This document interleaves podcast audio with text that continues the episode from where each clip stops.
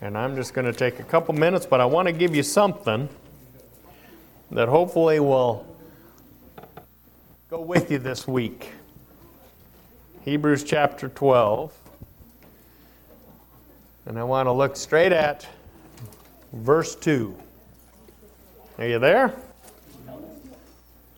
Hebrews chapter 12, verse 2. It says, Looking unto Jesus, the author and the finisher of our faith who, for the joy that was set before him, endured the cross, despising the shame, and is set down at the right hand of the throne of God. And Lord, I just ask that you will give me something to give your people today. Bless them, speak to them, nurture, guide, and lead. And I just thank you and praise you in Jesus' name. Amen.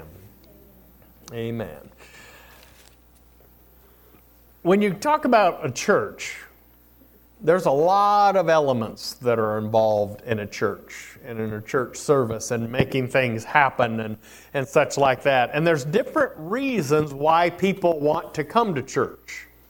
Sometimes they, they come and, and some probably relate to when they were young, their, their parents would drop them off at Sunday school or, or put them on a bus to go to Sunday school. The parents didn't go. And I think it was just a break from the kids for a few hours that they, they enjoyed.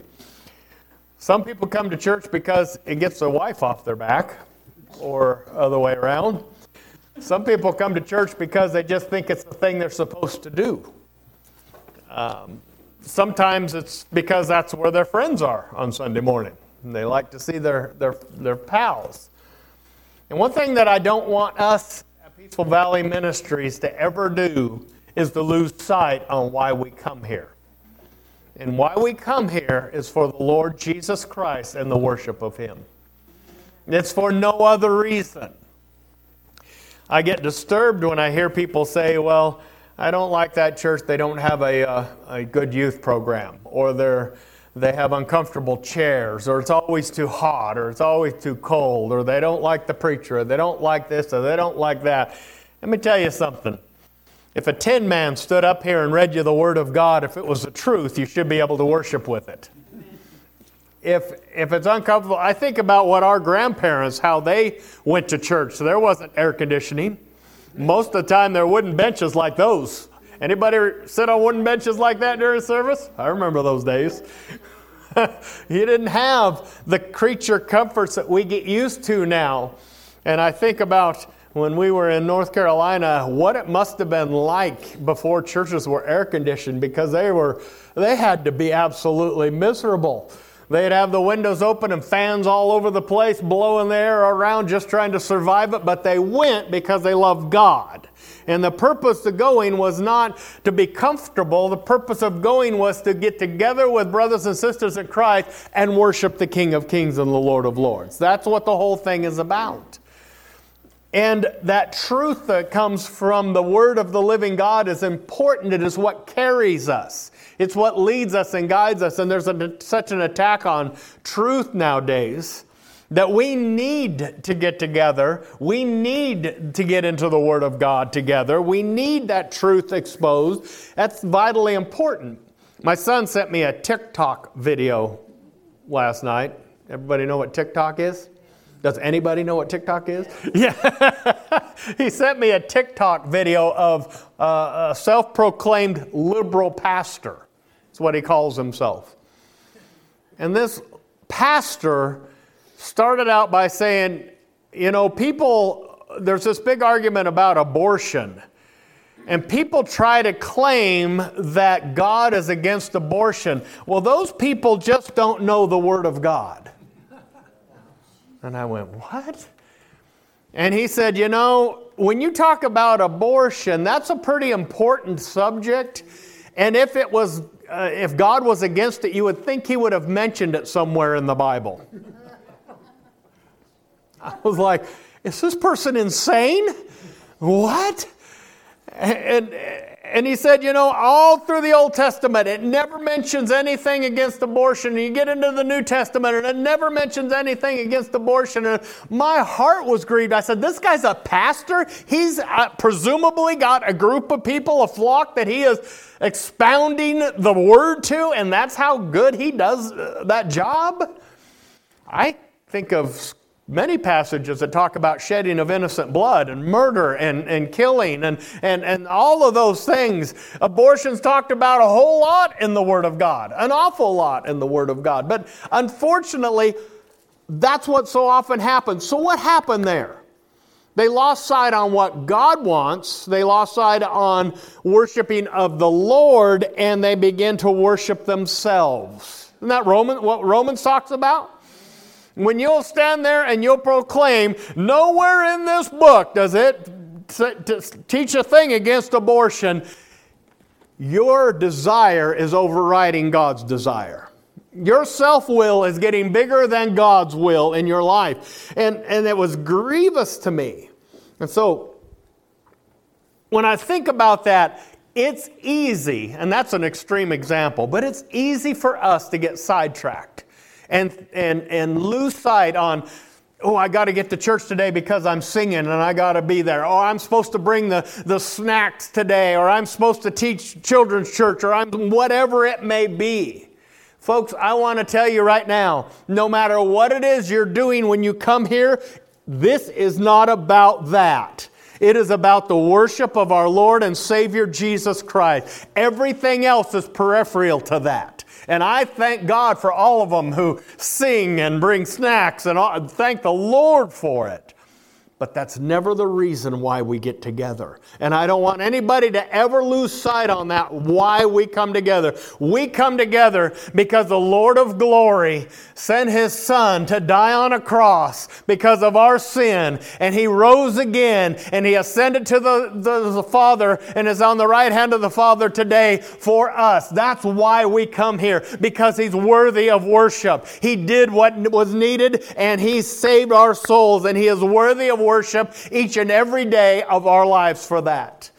And six days a week we go out and we fight lions and tigers and bears and we worship the lord all through that. But on that seventh day we come together we lay it all aside we push it all aside we ignore it all and we just lift up our hearts and our hands and our voices unto our lord and we sing praises unto the one who deserves the praise. That's why we come and I don't want us to ever lose sight on that. He is the author, that means He began our faith. And He is the finisher, that means He ends our faith. He is everything about our faith. Our faith is in Jesus Christ, the King of Kings and the Lord of Lords. Our faith is not in man, not in a church, not in a doctrine uh, of the church or any of that. Our faith is in Jesus Christ. And that's why we come together. And so I just want us to be reminded of that. And always remember when we come together, we come together for the Lord Jesus Christ. We come together to worship Him. And it's great to see our friends, and it's great to, to have all the other things that are here. But all those things that are here are always going to be secondary to Jesus Christ. And now I have a, a surprise for you. Mr. Dell, can you come up here? Dell asked me if he could spend a, a, few minutes today giving a testimony. And I said, that would be awesome.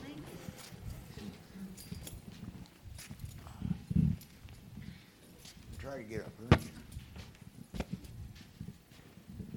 Good morning. Good morning. Oh, I've had this stuff on my mind all week and in my heart. So I see we got a lot of new faces here. And I've been sitting back there for five years now, and I turned the reins over to Xander. He's going to be there doing my thing next week, so I can come out here and join you all. Look out. but about a few years ago, this old beat up hippie come wandering through the door back there, sit back there. He had holes in his pants, had long hair, looked like something a cat drug in and dogs wouldn't have nothing to do with. Yeah. Boy, he was in bad shape. That was me, by the way. kind of changed a little bit. For the better, the Lord has been good. for, to me and to my family and to all of you all nobody cared that I came in here looking like that. No one cared. Everybody just wow, accepted me. And uh, I'm blessed for that. And I, I love this church. I really, really do. But I thought it was time for me to join the gallery, so I asked Xander to do that, and he's going to, and be the first time since I've been here that I be sit somewhere besides back there. so I just want to encourage everyone. The Lord works miracles. I mean, brought me out of a, terrible place and set me up here. Man, I was a drunk for many, many years. And he took all that away. Just took it away. I mean, and a lot of you were here to see that. I come out of the river shivering and shaking like it was middle of November. It was September, but it was cold to me. I used to work around extreme heat, so I get cold, I'm cold. And, um, anyway, thank you for listening. Love you all. And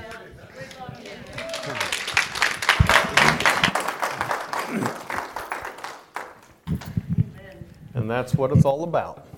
You're seeing God save souls, turn lives around, make somebody new.